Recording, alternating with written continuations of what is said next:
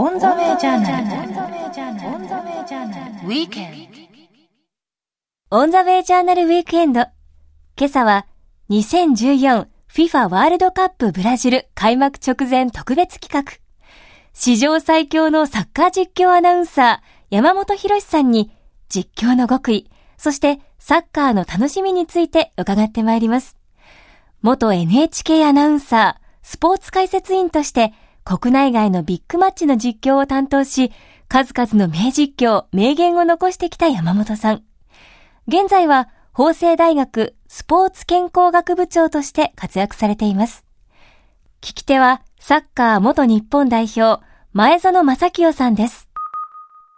山本さん、今日はよろしくお願いします。よろしくお願いします。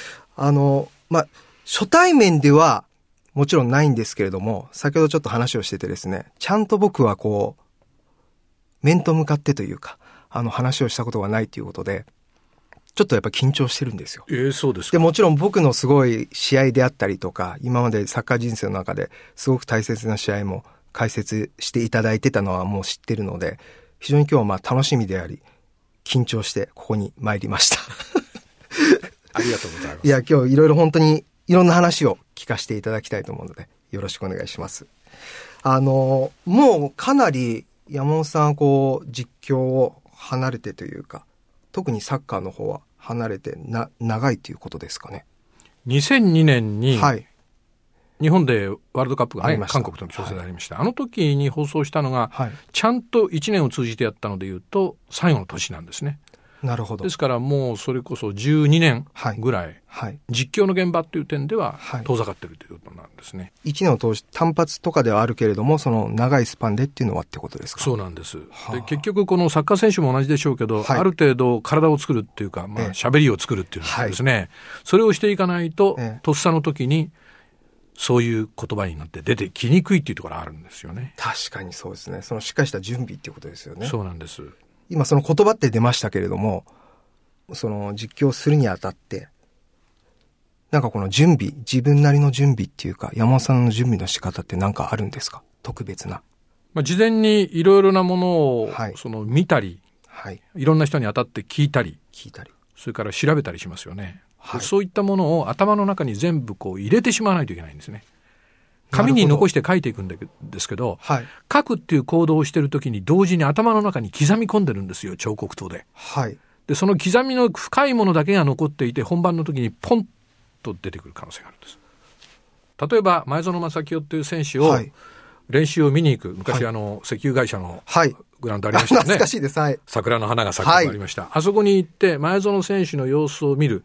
そうすると、シューズを手で持って歩いてくるけど、なんとなく足首が痛そうだな、みたいな。試合が、その始まる、練習が始まるまでは、自分の普段の姿が出ちゃいますから、そういったものを見ておいて、練習を始めると何でもないように見えるんですよ。はいで、終わった後、またシューズを脱いで帰っていく。前園選手には一言も聞かないんですけど、後から、木村コーチに聞いてみる。足はとかって言うと、お今治りかけや。みたいな話 何も言ってないのに治りかけってことは怪我をしてたんだなっていうのはわかるわけです。それが頭の中に残ってると、試合の後で、はい、えー、25分、30分を回ってきた時に少しこのスタートが遅くなったりすると、ひょっとしたら、というのが頭に出てくるんですね。それを解説の人に、はい足首の怪我って嫌ですよね、こういう時間帯になると、みたいな質問をすることによって、はい、前園選手の足首の話になんとなく近づけていくみたいなこともするんですね。はあ、本人に聞かなくて、それをまあ本当にじっくり細かいところまで観察してっていうことですね。そうです。本人は大体違うこと言いますよ。そうですね。まあ、どう調子いいですっていうそうですね。必ず。はい。調子悪いですって言ったら、まあ、藤川選手みたいな人はそう言いますけどね。あ確かに確かに。そうですね。でもそうじゃない。ほとんどの選手は調子いいって言いますから、はい、選手も仕事ですので、はい、自分の具合の悪いところとか、気の弱いところは出すことができないので、はい、そうすると聞いた時のセリフそのものは100%伝えて叱るべきものとは言えないわけですよね。はい、ですからしっかり見ておくっていうこと。なるほど。それから周りの人に聞くっていうこと。周りの人に聞く、そして大事なものだけ残しておく残しておく。ですから、実は前園選手は3日前が誕生日でしたなんてことは、覚えておかなくてもいいことなんですね。なるほど。試合の中ではあまり関係ないから、なるほど。まあ、その見てしっかりインプットして、それがその試合の時のとっさに出てくるっていうことですよね。そうなんです。それとは別に、逆にその想定していなかったことって、まあ当然実況の中で起こるじゃないですか。で、自分の頭の中に残ってないこととかっていうのが、とっさに言葉として出てくるっていうことももちろんあるんですか？あるんです。とっさに出した方がいいケースと、うーんって言っておいて、はいテレビを見てる人、あるいは放送を聞いてる方々とはい一緒に考えてもらうっていうんでしょうかね。そういうものも大事なんですね。何もかも放送の中で答えを出してしまうっていうのは必ずしもいいことじゃないんです。はい。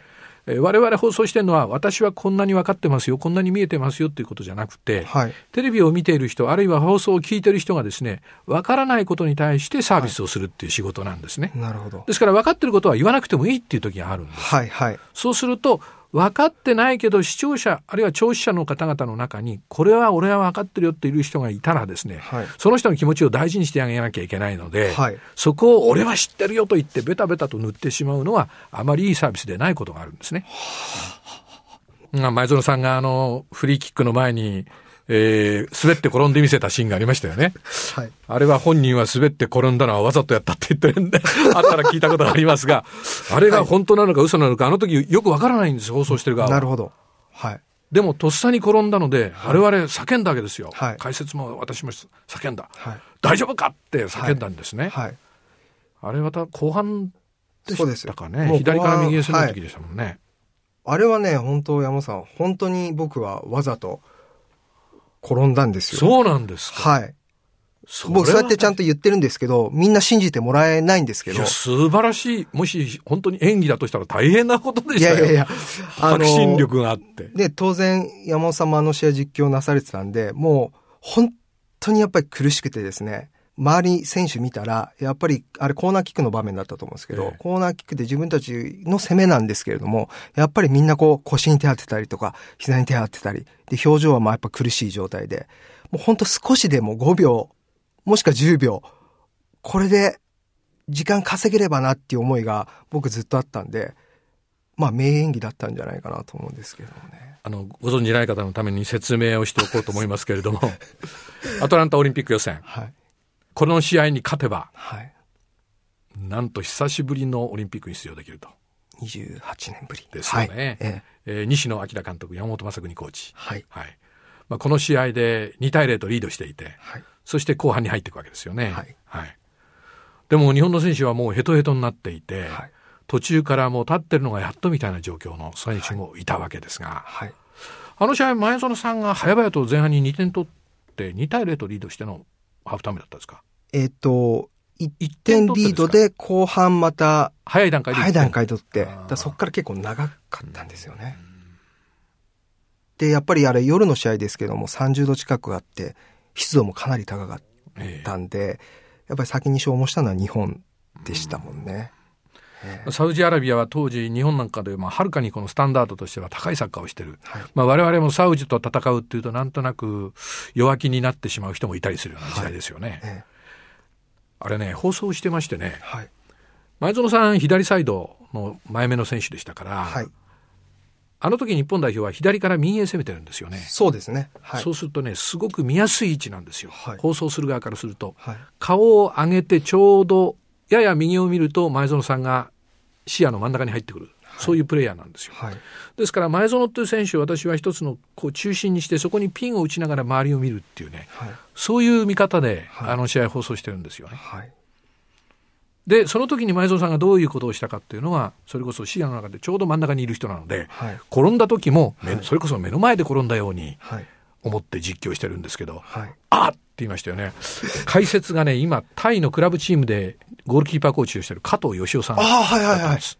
あ、そうなんですか。加藤さんも見る目は鋭いんですが、あの時に前園さんが演技で転んだなってことは、ちっとも思ってなかったんだろうと思うんですよね。自分の試合をなかなか振り返ることって僕しないんですけれども、それ90分間として自分で見るってことは。で、実は去年それこそ、あの、あのスタジアムに行く機会がありまして、うんクアラルンプールのシャーラムスタジアムですか。まあ、ほとんど何も変わってなかったんですけど、そこ行って、で、あの試合を振り返るということで、まあ、試合を1試合90分間通して見させていただいて、で、山本さんの解説も、その時に、まあ、山本さんの解説のことは僕は知ってたので、じっくり90分間、あの、ゆっくり聞かせてもらったんですけど、改めてそのなんか、いう言葉であったりとか、一つの、で、フレーズっていうのが、やっぱりすごくこう、心に残ったというか、あの、覚えてますか？覚えてますよ。あれは覚えてます。あの試合は私、放送、おそらく350試合以上放送してると思うんですけれども、はいうん5本の指に入る放送はい。の中身、対象としてですよ、放送の出来はさておいて、はい。試合そのもののその白熱度っていうんでしょうか、はそこに命をかけてるっていう意味ではですね、ですから前園さんのプレーそのものも非常によく覚えてるし、あの薄暗い感じのはいスタジアムもよく覚えてるんです。はい。実はあの私にサッカーを教えてくれたのは鴨修さんだったんですね。はい。えー1985年メキシコのワールドカップの予選というのはですね、はいまあ、世界の各地特にあのアジアの各地で行われたんですけど、はいその時一番最初に私と一緒に海外遠征したのは当時の鴨さんなんですね。あ、そうなんですか。ええで鴨さんが私に一からですね私はニックネームがトラっていうもんですから「トラちゃんそうやないで」とはい。「ここはそういう見方したらいかん」とかですね、はいここはこうやとはい。両チーム比較したらここはここを落としたらいかんよはいっ。てことを鴨さんずっと教えてくださったんです。あ、そうなんですね。ですから今のそのサッカーに関する知識のいろはの部分は、はい。鴨さんに教わってきてるわけです。となるとですね、鴨さんのチームを見に行く機会がずっと取材でも多かったんですよ。はい、はい、はい。と、フリューゲルスの練習はですね、はい頻繁に行きましたから、前園さんの練習の様子もかなり高い頻度で見てるんです。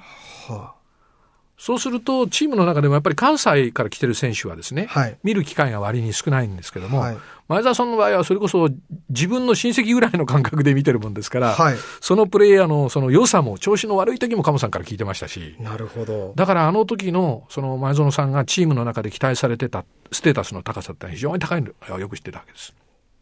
そうなんですね。なんか、ああ、そっか。すいません、僕はなんか、先ほども言ってたんですけど、あんまりはっきり覚えてなくてですね。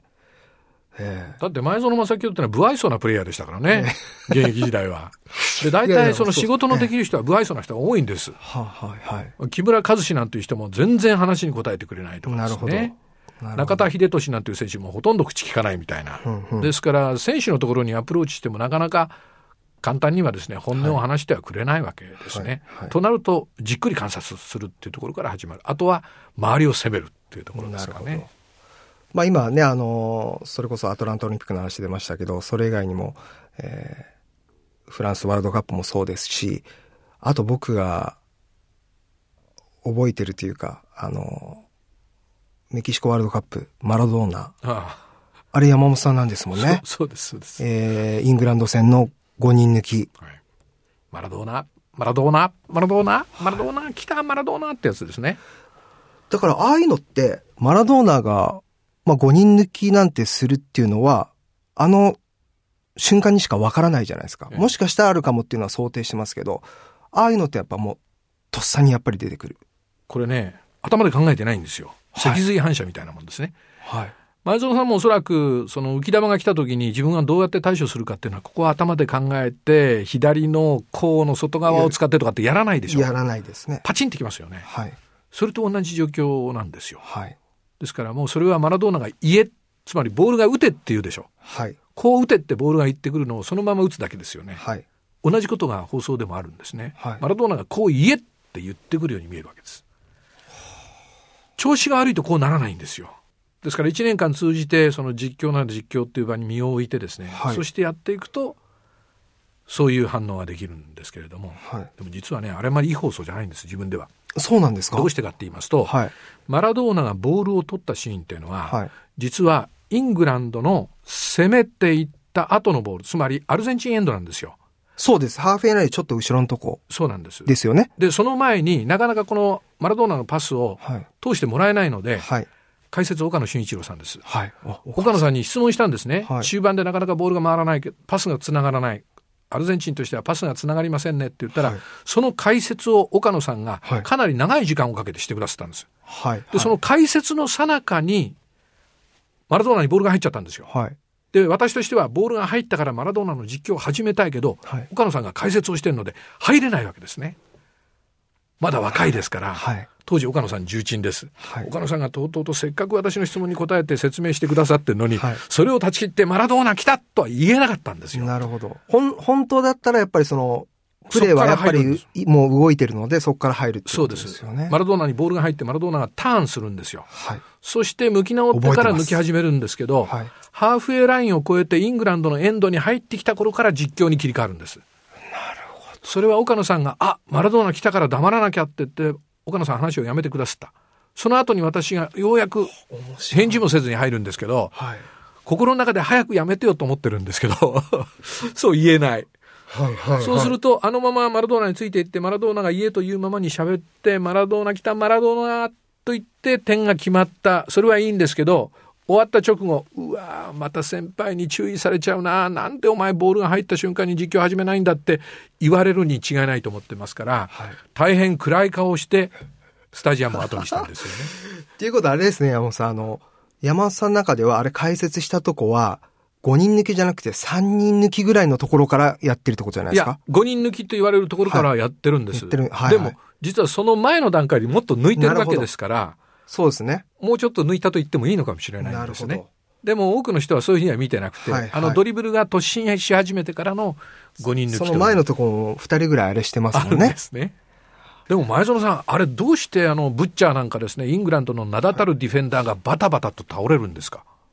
ドリブラーなら、なんかこうすると倒れるっていうのないんですか？相手の重心をその思いっきり、はい、あの、よくマラドーナってすごいドリブルうまいって言いますけど、スピードはね、そんなにあるわけじゃないじゃないですか。あの、ただ彼の場合は本当にこう、相手の逆をつくタイミングだったり、あとはその、緩急ですよね。そのボールタッチを細かくしながら一瞬ポンとこう前に出すような緩急の変化をつけたりとか、それでやっぱり相手をこう抜いていってたんじゃないかなと思うので、ああいうドリブルの仕方をする選手ってあの当時やっぱりいなかったじゃないですか。それにやっぱり僕も憧れたし、で、あれだけの大柄なイングランドのディフェンスの選手も、それに翻弄されてたんじゃないかなと思いますよね。全く対応できなかったですもんね。そうなんですよ。その場でなんか足の裏にガムテープでもくっついてるんじゃないかぐらいの勢いで、しかもバタッとバランス崩されるでしょ。はい。あんなことってあんのかなと多後から思うぐらいですよね分普通に考えると、ちゃんと対応してると倒れるまではないじゃないですか。えよっぽど多分自分とは逆の方向を取られてるんですよね。で、多分体重のバランスが崩れてるっていう。でもあれは本当に覚えてますね。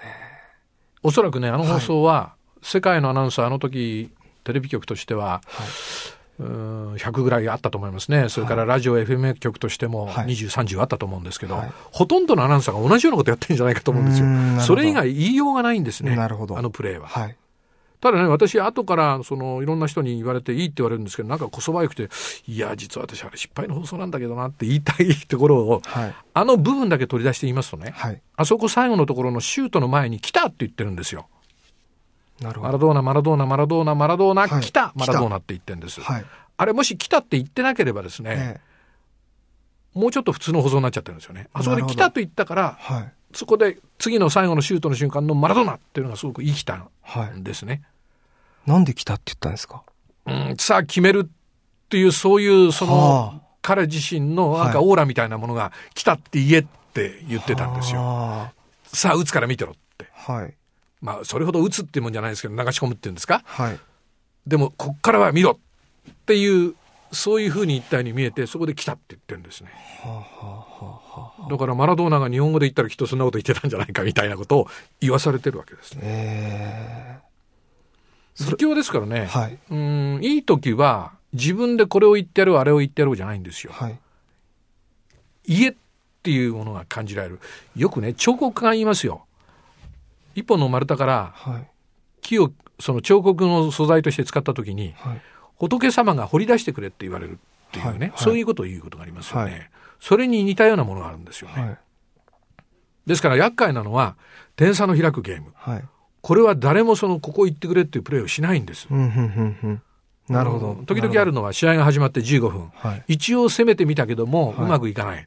で、ちょっとバランス大事にしようと言って、15分から30分ぐらいにかけて試合が動かなくなることがありますよね。はい。はい。こういう時の実況って非常に難しいです。一人一人の選手が俺のプレーを実況してみろよっていう、そういうプレーがないんですね。はい。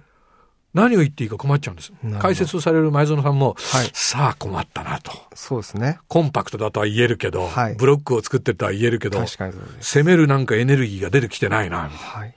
そうすると、伝えるっていうものを自分で作っていかなきゃいけないですから、実況放送が非常にぎこちなくなって、うん味気なくなるんです。なるほど。じゃあやっぱりこう長いスパンをこう携わっていく中で、その選手のプレーとかが、こうメッセージを訴えかけてくるのをやっぱり感じ取れる時っていうのがやっぱりそういう言葉が出てくるってことですか？で、前園正清っていう選手は、はいそれの分かりやすいプレイヤーだったんです。はい。やる気のある時の前園正清は、いくらでもコメントを引っ張り出してくれるプレーだったんですね。はい。ところがやる気がない時もあるわけです。もうそういう時には、例えば中盤に下がってジーニョのところへ行かなきゃいけなかったりですね。はい。もう逆走で行かなきゃいけなかったり、とうとう山口元弘に行ってしまったりしたわけですね。はいあるいは高田なんていう選手に行ってしまったりしたわけなんですけど、はいそういう意味で言うとサッカーの実況っていうのはプレイヤーが俺のプレーを喋ってみろよって言ってるものを感じられるかどうか。はい。で、それを引き出してくれるプレイヤーがそこにいるっていうのを知ってるかどうか。はい。そしてそのプレレイヤーの引き出してくれる力がどこにあるかを知ってるかどうか。この辺を合わせたものが実況のベースにあるんですね。なるほど。はもうまだまだいっぱいこう聞きたいんですけれども、今とかだと山本さんやっぱりこう、もちろんサッカーの試合とか、あの、見られると思うんですけども、いろんな実況の方がいらっしゃって、そういうのを聞いて、どういうふうにこう、客観的に見てらっしゃいますか？私の時代はもう今からそれこそ20年遡る時代が一番いい時だったもんですから、はいそれからすると今の実況者の方々ね、はい解説の方が非常にレベル高いと思いますね。はい、はい。でどうしてレベルが高いかっていうのは一つはまあアナウンサーや実況に携わる解説の方の力量はい。経験ですね。うんもう一つはねそれをあの聞いたり見たりされる方のスタンダードが上がったということなんですね。なるほど。高いレベルの人たちがお客様ではい。このサッカー放送を楽しんでくださるので、はい。高いところで始めればいいわけです。はい。我々が始めた頃はそうじゃなかったので、オフサイドの説明しなきゃいけなかったんですよね。あ、そうですね。考えてみれば。はいでオフ。サイドってのは言葉で説明すればするほど分かりにくくなるようなね そういう部分がありますから、はい。私が最初に J リーグの放送を始めた頃はですね、これはテレビの放送だったんですけど、放送をしてる最中に横から紙が出てきたんですね、メモ用紙が。はい。そのメモに、視聴者のおばあちゃんからはい。放送の中で使っているオフサイドラインがどこに引いてあるか見えないと言ってきていますと。どの線を指しているのか色を示してくださいっていう、はい。はい。そういうメモが入ってきたんです。なるほど。オフサイドラインが低すぎるっていうようなことを言ってた時に、子供がサッカー好きだからと言って並んで見ていたおばあちゃん、きっとまだ年の若いおばあちゃんだったと思うんですよ。オフサイドライン、オフサイドラインって言ってるけど、私にはその線が見えないんだと。どこに引いてあるのか説明してくれって。で、放送の中で説明した覚えがあるんです。本当ですか？はい今であれば、それこそ、あの、本当に、こう映像の中で、ちゃんとこう、ラインで止めて、あの、ちょっと出てるとか、わかりやすい方いうに説明できる、ますもんね。できます。昔はそうじゃなかったですね。そうじゃないですね。で、同時に、今だったら隣にいる孫がですね、はい。多分説明するんですよ。そうですね。おばあちゃんに。えところが当時は93年の時代はですね、J リーグが始まってすぐ大変なフィーバーでしたから、えはい。誰も彼もがサッカーの放送をその見たり聞いたりしたいと。はい。そうすると、知らないものもたくさん出てくるけど我慢して俺はその放送の中でいろんなものを学んでいこうみたいな姿勢もあったわけですよね。はい。ですから知らない人たちがそういう反応をしてきた時代だったと思うんですね。あの頃から比べるとね、例えばシュートがあった際どいプレーでボールがそのゴールを横切ってネットを揺さぶったうわーっと歓声上がったアシスタントレフェリーが旗を上げる。はい。昔だったらね、場内ずーっとみんな大拍手でしたよ。はい。ところが今そうじゃないですよね。オフサイドって分かってる人がスタジアムの中の3分の2ぐらいはいますよ。うんうんうんうん。ですから、ねあこれを見るだけでも日本のスタジアムのサッカーのスタンダード非常に高くなってるなって感じる時代ですよね。そうですね。まあ、サッカーのレベルもね、もう変わってきましたし、やっぱり見る人も、あの、世界のサッカーを見てるし、やっぱ環境も変わってきてるし、変わってきてね。前園さんも記憶あるんじゃないかと思うんですけどね、はい例えばフリューゲルスが国立で試合をする、はい。そうすると国立の看板の向こう側にあのトレーニングをする部屋があったんですよね。ちょっと低いところに。であそこ蛍光灯がついていて、はいそこで練習筋トレをやってるおじさんの姿が見えるんですけど、試合やってるのに平気で筋トレやってる人がいっぱいいるわけですよね。今じゃちょっと考え考えられないですよね。ええで、我々放送してて冗談じゃないよ。なんでそこで今頃筋トレしてるんだと、試合見てくれよって思う時代があったのに比べると、はい。今はそんなことじゃないですよね。そうですね。山本さんがその実況する中で、なんか、そのこだわりだったり流儀というか、そういう哲学的なものっていうのは何か自分の中でああられたんですか？まずですね、ベースのベースを言いますと、ええ実況放送というのはですね、えーそのプレーに遅れないことが非常に重要なポイントなんですね。はい。プレーに遅れないという遅れない。ことですね。プレーとできればシンクロする。同時に、はいプレーが起こったと同時に発言する。はい。前園って言ったら、まあの発言、発音した時にボールが前園さんのところに入ると。なるほど。前園。あるいは長友って言ったら、長友のところにボールが入った瞬間に長友っていう言葉を一拍で、はい。長友と言うんじゃなくて、長友って一拍で言っちゃうんです。なるほど。これをベースにしながら、ボールが入ったところを一拍一拍で繋いでいくと、そこでちょうど線を引くようにですね、はいはいはい。どの長さなのかがわかるんです。リズムが出てくるんです。はあはいいサッカーしてるときは、はい。なるこのリズムがテンポよく動いていくんですよ。ほど。そのテンポが効いてる人には非常に心地よい感じになって、あ、このチームいいサッカーしてるなってわかるようになるんです。はいはいはいはいはい。ですから、シンクロしてプレイヤーにボールが入った瞬間にその選手の名前をピンポイントで言葉でパンパンパンパンって言ってあげる。これがベースなんですね。それで、山本さん逆に言えば多分、そういう山本さんがそういう解説ができてる時って、多分、いいサッカーしてる時っていうのもあるんじゃないですか？その距離感がやっぱり選手のテンポもいいしってことですもんね。そうなんですよ。はいはいはい。で、これがなくなっちゃうと言ってみればボールの奪い合いってよく言ってるやつです。はいはい。あれははっきり言ってボールの失い合いですよね。しないです、そうですね。その失い合いはリズムを使おうと思っても使えないので、はい。それを提供するサービスをやめちゃうんですよ。じゃあ何をするかっていうと、解説者と、いや、それにしても最近の J リーグはですね、みたいな、はいプレーと関係のないまあ話になっ確かにちゃうんです。、ええ経験ありますね。はい。特にですね、力の差のあるチーム、えー J リーグの5位のチームと、はい。うん16位のチームが戦って、はいこれ両方勝っても負けても順位変わらないみたいな試合。はいところが前半にもうすでに3対0になって25分になってると。はい。これ解説の前園さんでも困るんですよね。困りますね。困ります。出場停止でそれでエースがいないと。はい。困ったなですよ。はい。とどうなるかというと、はい今シーズンのどうですか、その芝の具合はみたいな話になっちゃったりする。そうですね。そういう話も解かれることあるんですよね。はい。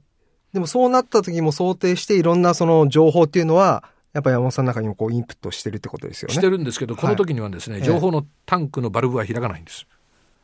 何をするかっていうと、はい前園の足を見るんですよ。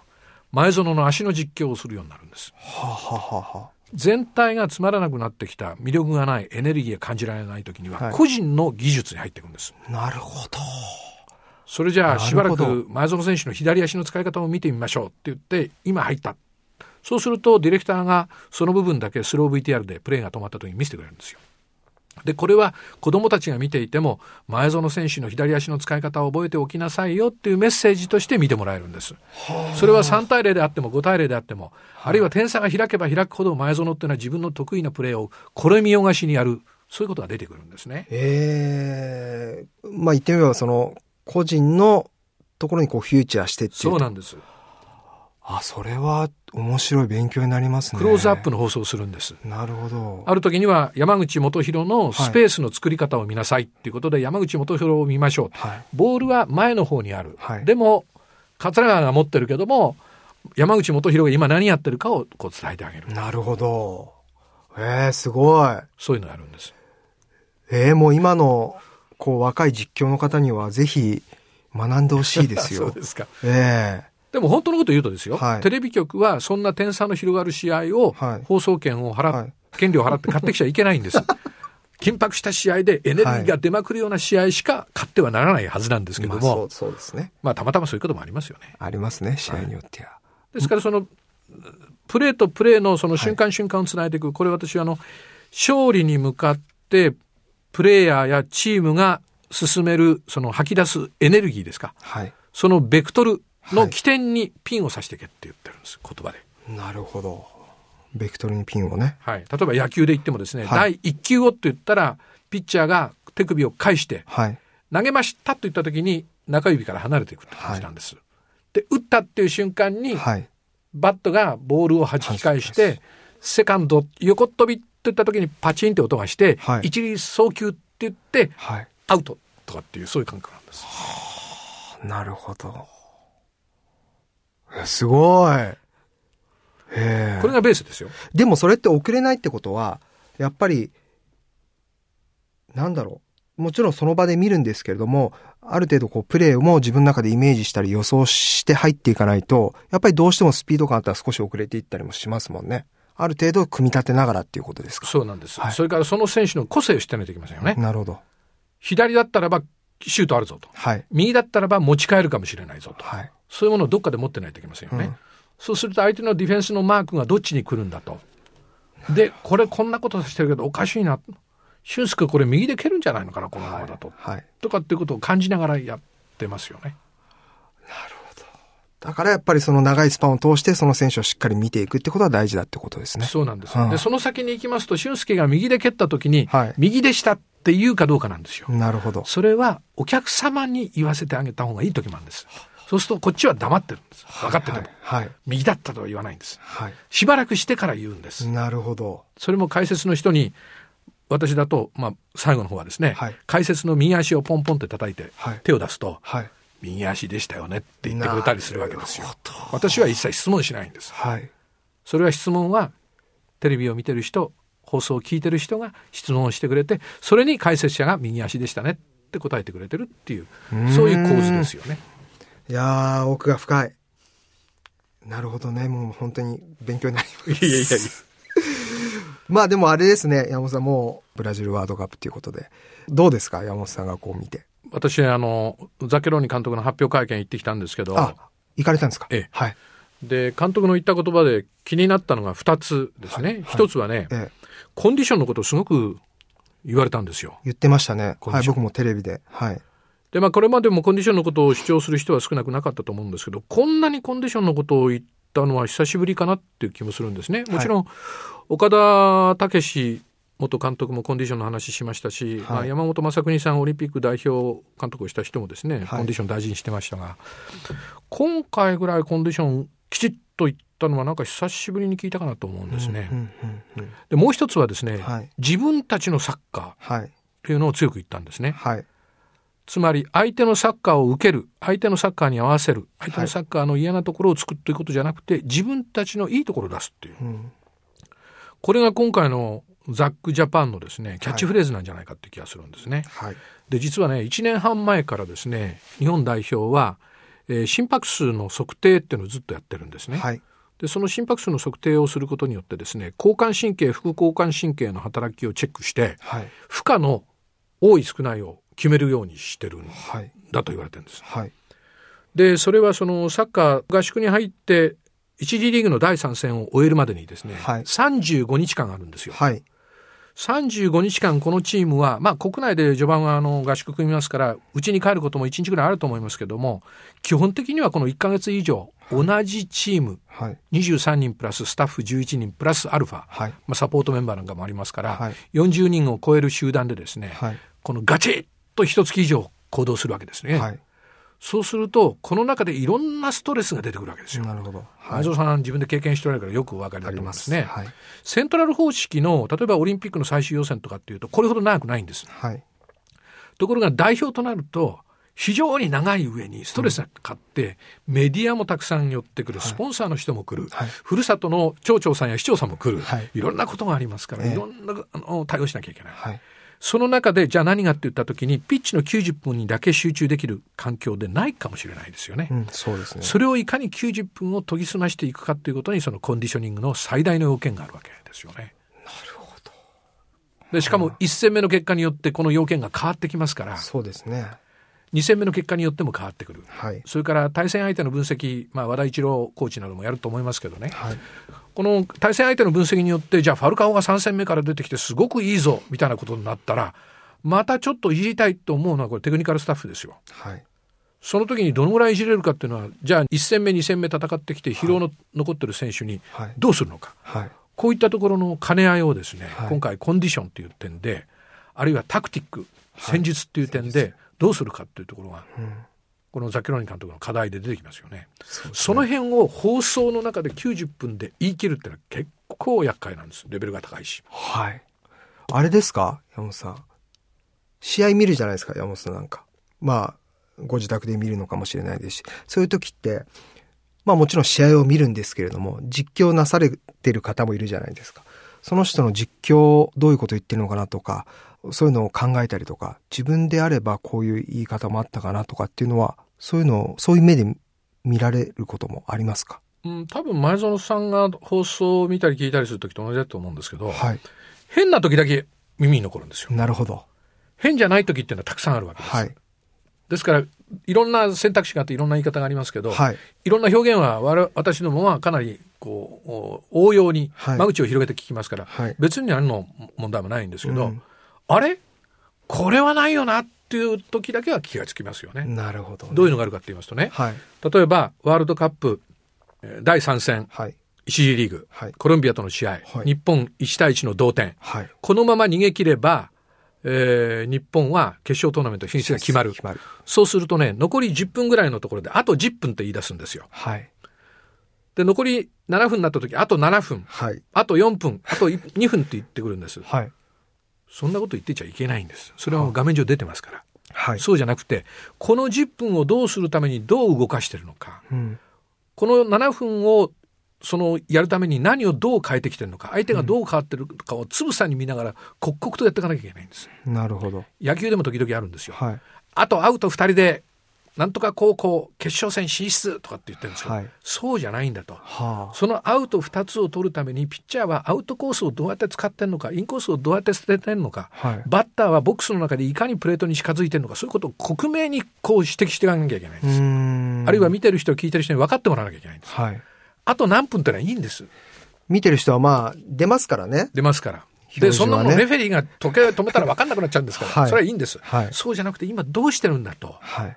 ボランチにいた遠藤がディフェンスラインに入ってるんじゃないかと。はい。入りすぎなんじゃないかと。はい。これでいいのかと。はい。前にいる香川をもっと下がってこなきゃいけないんじゃないかと。なるほど。そういうことを言わないといけないんですよ。残り3分だとか言ってなくて。はいはいはい。とことんまで最後の最後まで本当に笛をしっかりビシッと吹いてもらうまで終わらないからその間にあと2分だったらなんとか綱をすがって登れるんですよなんてこと言ってる場合じゃないんですね。そういうこと言われると私は「おいなんだよ」そうじゃないだろう君の見えるところからもっとありったけのことを言ってくれよっていうふうにそれがサービスじゃないかと思うんですね。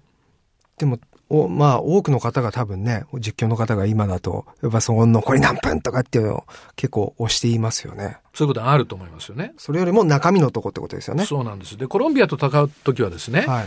後半は場合によっては40分しかない、35分しかないと思っておかなきゃいけないですよね。うん、うん、うん。つまりコロンビアにリードされる、あるいはコロンビアがこのままでいいと思ったら残り10分はサッカーしませんから、はい。そうすると45分後半あると思ってたらとんでもないことで、そうですね35分で決着しなきゃいけないわはい。けですね。はい。そういったことをあらかじめ分かっていて後半の25分の放送をしてるかどうかなんですね。はそれが残りあと20分とか言って放送してたら、おい、頼むよ、そうじゃないだろうと。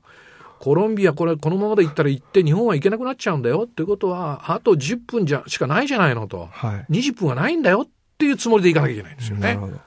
そのために、じゃあ中盤のプレイヤーどうしてんだと、はいディフェンスラインからもう前を持っていくのかどうかとか、うんそういう話をし視聴者の方、聴取者の方が分かってくれるような放送をしなきゃいけないんです。もうあれですね、ワールドカップに向けて、山本さんも実況のイメージできてますね。いやいやいや、そんなことない。いやいや、本当に。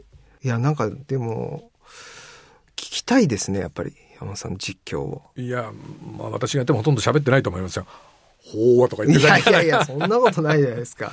まあでも、先ほど言ったね、そのザックのそのコンディションだったり、いわゆる自分たちのサッカー、あの、やっぱりスタイルを貫くっていうのは、あの、会見でも言ってら、言ってましたけれども、本当に楽しみですよね。楽しみですよねどういうサッカーをするかっていう。ええそうなんです。今度のワールドカップはね、はい。えーブラジルは A の1番ですよね。はいですから一番最初に、まあ、試合をします、はい相手はクロアチアですよね。はいこれ面白いんですけど、ブラジルもクロアチアもですね、はい同じスポンサーのもとにいるんですよね。そのええメインスポンサー、はいスポーツ用品としてのメインス。ポンサーですね。なるほど。これはなかなか面白いなと思うんです。そのメインスポンサーにしてみると、どっちかを勝たせたくない、じゃないかとも見えるんですね。はい。でもそういうその外部の力みたいなものがどの程度働くのかこう全くわからないんですよ。はいはい。でもワールドカップクラスの大会になるといろいろなこのファクターがいろんな影響力をね与えますからその昔私90年のイタリアワールドカップの時はですね、はいブラジルのホテルの前にあの、行ったらですね、ブラジル人のサポーターが、おい、俺んとこはいいからスウェーデンのホテルの前行ってごらんよと言ったんですね。なんでって言ったら、おあそこで俺たちの仲間が昨日の夜から一晩中サンバを鳴らしてる。つまりスウェーデンチームを眠らせないためにですね、ええサンバを鳴らし続けてるって言ったんですよ。はいえそういうことをそのやるのがワールドカップの戦い、つまり芝生の外ではいろんなことが起こってるっていう意味ではね、えはい。当たり前のように行われてきた時代があるわけですね。はいはいそれが今度そのサッカーのある意味でのお厳しい戦いをくぐり抜ける国々の一つブラジルがですね、はいどうやって世界をもてなしてくれるかっていうのもこれまた前園さんも現役時代ありませんでしたか？私あのコーチングスタッフから聞いたことあるんですけど、はい夜の間は電話を全部切ってくれはい。そうじゃないと午前2時頃わけのわからない電話が突然部屋にかかってくるはい。ありましたあ。りましたよね特にやっぱりそういうオリンピックの予選であったり、大事な時は、あの、電話線を抜く。で、まあ当然ですけど、誰か人が入ってくるから、まあ鍵と中からのロックはするっていう、それはもう言われてました。あともう夜中に工事中の外で音とか、そういうのもやっぱりありましたからねありましたよね。うん。そういう意味で言うと、あの、あらゆるものを想定しなきゃいけないんですけど、今回ね、はい例えばそのブラジルは A の1番ということは、割に順調に試合が進んでいくんですけど、はい。ドイツは後ろの方なんですよ。そうですね。はい。そうすると、この G に入ったドイツはですね、ええ実は決勝トーナメントに入ると、試合と試合の間がブラジルと違って3日3日3日で来るんですね。はい。ですから、この間をどうやってコンディションをするのかって非常に厄介な問題を抱えているわけですね。で、ところがドイツはですね、すでに86年のメキシコのワールドカップの頃からチームの中にドクターはですね、整形外科と内科と両方連れてってたんです。で、しかもですね、80何年からですか？86年。86年から。それでそこ、そのチームの中になんとですね、はい牧師さんと司教、つまりカトリックとプロテスタントのお宗教の関係の人がいたんです。それは選手たちがまだ宗教に対して非常にこの経験な人が多い時代ですよね。はい。はい。その牧師さんや司祭はいの方を前にして、明日の試合の前に祈りを捧げる選手がいた。はいそれに対応するためのスタッフを連れてってたんですね。こういうマネジメント能力がドイツはあるから、いつも大体ベスト4まで来ますよね。なるほど。これも言ってみればチームのまあマネジメントイコールコンディショニングですよ。はい。はい。日本は今回初めてドクターは内科と整形外科を連れてるわけなんですけど、はい。そういう意味で言うと日本ももうチームのマネジメントは非常にうまくなってる時代ですよね。うんうんうんで、果たしてそのコンディショニングっていうのと、ザッケローニの言う我々のサッカー、攻め口の強いサッカーということだったんですが、それがどういうふうな展開をしてくれるか大変楽しみ。一方で、マネジメントのうまいドイツがその厳しい中3日、中3日、中3日って来る試合をどうやって乗り越えてくるのかね、はい。非常に楽しみなワールドカップですよね。だからプレーもそうですけど、そういう見方でやっぱりワールドカップ見るというのも一つ楽しみですよね。ねね。まあ、せめてやっぱり決勝トーナメントで、やっぱりベスト8ぐらいにいける力は持ってると思うので、ありますよね。ね、期待したいなと思いますよね。あと、山本さん、あの、今現在のちょっとお話を伺いたいんですが、あの、法政大学スポーツ健康学部長ということで、具体的にはどのようなこと？を学生にはですね、はい主としてコミュニケーション論っていうのを教えてるんですね。はい。コミュニケーションっていうのは一体どういう仕組みでえ何がどういうふうなことになってるのかっていうことあんまり普段我々例えばあースマホでメールをしたりですね、えうんまあそうですね。あるいは人と立ち話をしたりはい。時には前に立って喋ったりしなきゃいけないこともあると思いますけどはい。前園さんだったらマイクの前で喋らなきゃいけないね、はい。こういったもののその仕組みと機能と働きとうん効果と条件とさまざまなものを学生の前にこう伝えていくわけですね。特に今の時代は喋ったり書いたりっていうことが社会人になっていきなり求められるそういう時代ですからはい。黙ってついてこいみたいなそういう職場が少なくなってますんでね、はい。ですからそういったものに対する見直しをしてもらいたい。高校生までの時の書いてあるものを読むあるいは決まったものを話すということではなくて、自分自身問いかけられたものに対して即座に答えていくっていうようなことをどういうふうにするのかっていう、あ、それコミュニケーションってことですね。そう。ですね、今のそれぐらいの世代ってどうなんですか？そういったコミュニケーション。うん人によりますよね、はい。と特に家庭や学校の環境に左右されますからなるほど。どういう友達やどういうサークルやどういうクラブにいたのかっていうことも、あるいはスポーツ少年団でやってたのか、はい。うんそうでないのかですね、はい。閉じこもりっきりだったのかその辺で随分変わってきたりもする、うん。あるいは親御さんがどうなのか、うん。親戚の人がどうなのかですね、うん。そういったところも環境ってなると思いますよね。はい。例えばね挨拶っていうことを、テーマにしてですね、はい。じゃあ挨拶っって前園さんもきっとう会議の頃からいろいろね、はい。ちゃんと挨拶しろなんて言われたと思いますけど。僕らも聞こえなくても、はい。視界で400メートルぐらい前に人影見えたら、もうその場で止まって挨拶しろって言われてたぐらいですか。らこれはじゃあ挨拶は一体どういう意味があるかっていうと、はい別にそのそういう習慣でそのようにしていたし、そのように求めていたっていうことがベースですよね。え。はい。で知らない方でも、とりあえず、あの、お会いしたら挨拶をするそれはどういう機能が働きにあるかわかりますか、いや、わからないです。機能働き。ええ、例えばですね挨拶っていうのはこういうのがあるんですね、えー家の中でも2階の家に住んでる2階1階に2階に自分が住んでいて下に親が寝泊まりしてるとはい。と上から降りてきて、はい。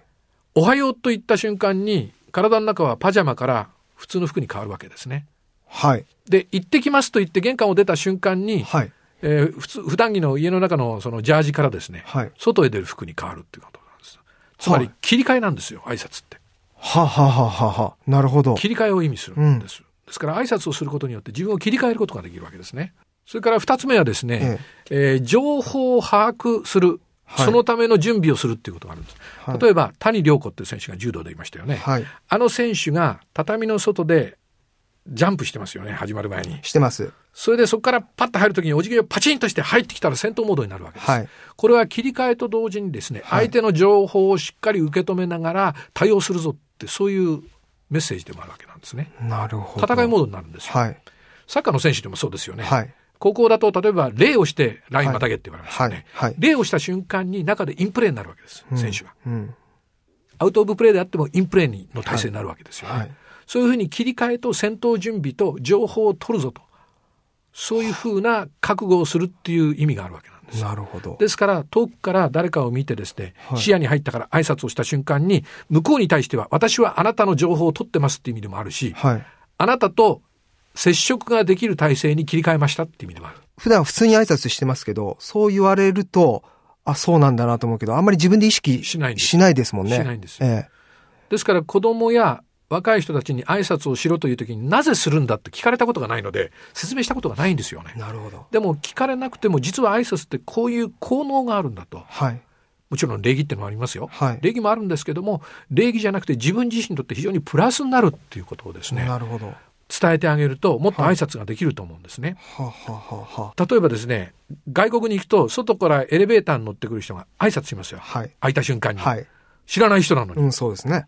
それは何かというと、あんたの情報を取りますって言ってるわけです。うん。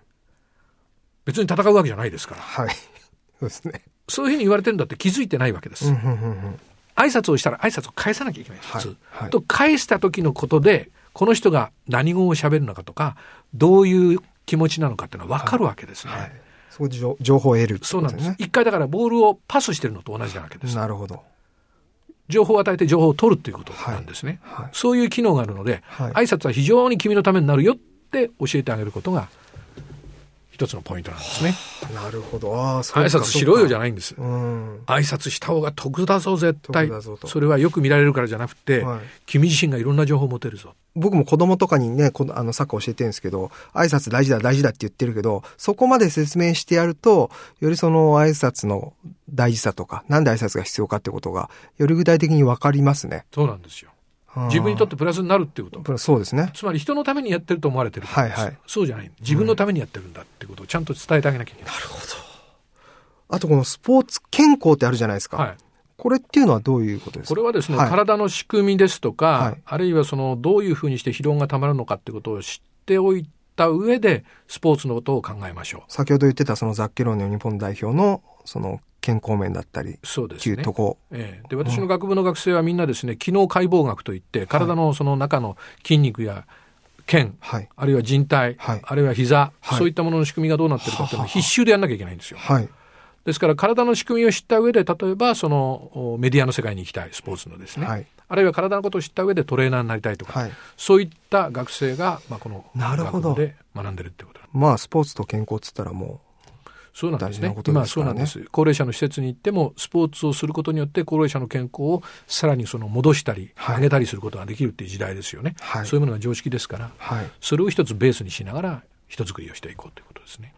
今見ている学生の方は、山本さんのその実況とかっていうのは、あの、全く知らないですね。知らないですか？先生なんかやってたらしいですねと。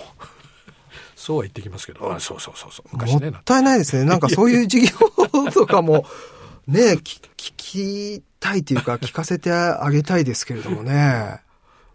まあ、若い選手ですよね。今、はいあの、盛りの選手だったらみんなよく知ってますけどね。そうですね。それこそ。いや、そそういう授業もやらないんですか？まあ、しかし、それがどのように役に立つかというと、選手に、どうでしょうかね。あんまりそんなものを出したことがないですね、放送の話は。ないですか、はい放送の仕組みとか、はい放送はこういう構造で成り立っているとか、はい。あるいは放送はこのぐらいお金がかかるとか、はい。いろんなことは言いますけどね。はい、はい。中にはあのハンドボール私やってるんですけどどうしてハンドボールって盛んにならないんですか？もっとハンドボールを盛んにするためにテレビでどんどん放送したらいいじゃないですかみたいなことをね、はい。言う学生がいるんですね、はい。そうすると君なんで放送局はハンドボールを放送しないんだろうそんなにって言うと。うんそれは放送局が悪いとか言うわけですね、うん、でもじゃあ君のところであのカメラと中継車を借りてきて放送したらって言ったら、えーどうやって借りるんですかと、こうすると借りられるよって。じゃあ借りてきますって言ってきたって言ったらお金がありませんって。いくらお金持ってったのって言ったら 全然やっぱレベルが違うんですよね。うんですからいろんなことを考えていくうちに、世の中の仕組みはそうかそれでこうなってるのかっていう、まあ、ごく当然のようなものもあるわけですよね。はい。でなおかつやっぱりハンドボールを盛んにしたいと思ったら違うアイデアを出してそこに突っ込んでいくことによってハンドボールの魅力をガーンと出せるってこともあると思うんですけど、はい。そういうようなものを例えば放送をテーマにしながら出すことはあるわけはい。ですよね。うん。ただ単にパッシブに受け取るなとはい。もう少し自分もアクティブにいってクリエイティブに違うものを出してみようよ。まあ、サッカーで言えばそれこそパスを待ってるんじゃなくて待ってるんじゃなくて。パスをよこせと言ってくる、はいそういうね前園正清のようなプレイヤーを見ながら自分から、まあ、アクションっていうかリアクションじゃなくてっていうことですねね。そういう時代だと思いますよね。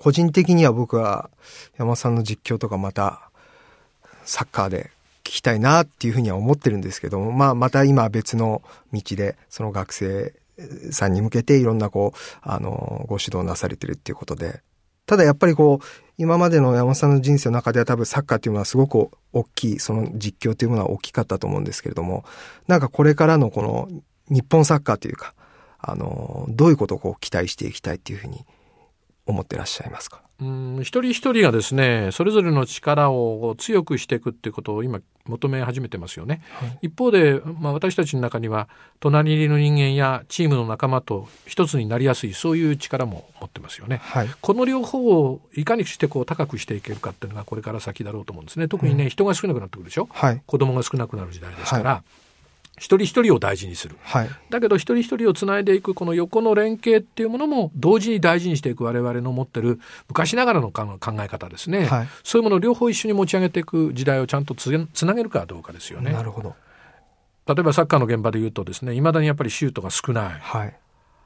中盤があんなに面白いのになんでシュートをもっと打たないの？はい。例えばポルトガルへ行ってもですねスペインに行ってもクロアチアに行ってもですねまあ、ゾロさんも見てこられたでしょうけど小さな子供たちのサッカーってのは必ず小さなゴールが用意されてるわけですね。そうですね。そしてフィニッシュで終わらないとみんな納得できないような仕組みになってますよね。一方の日本はそうじゃなくてそこで止めちゃったりしますよね、うん私1989年に AC ミランのトレーニングをその見慣れるのに見に行ったことがあるんですけど、はい。その時に私を案内してくれたのがカペッロだったんですよ。ええ。カペッロがですね当時若い世代のコーディネーターやってたんです、はい。AC ミランのですよ、下の世代、はい。で小学校3年生4年生のところをちょっと連れてってくれた時にですね、はい。そこでね子供たちがねオーバーヘッドのシュートの練習してるんですよ。ずーっと。え、小学生ですか？小学校23年 ?3 年。え。えびっくりしましたよ。オーバーヘッドのシュートの練習ですよ。ちゃんとで作ってコーチがついて、はい。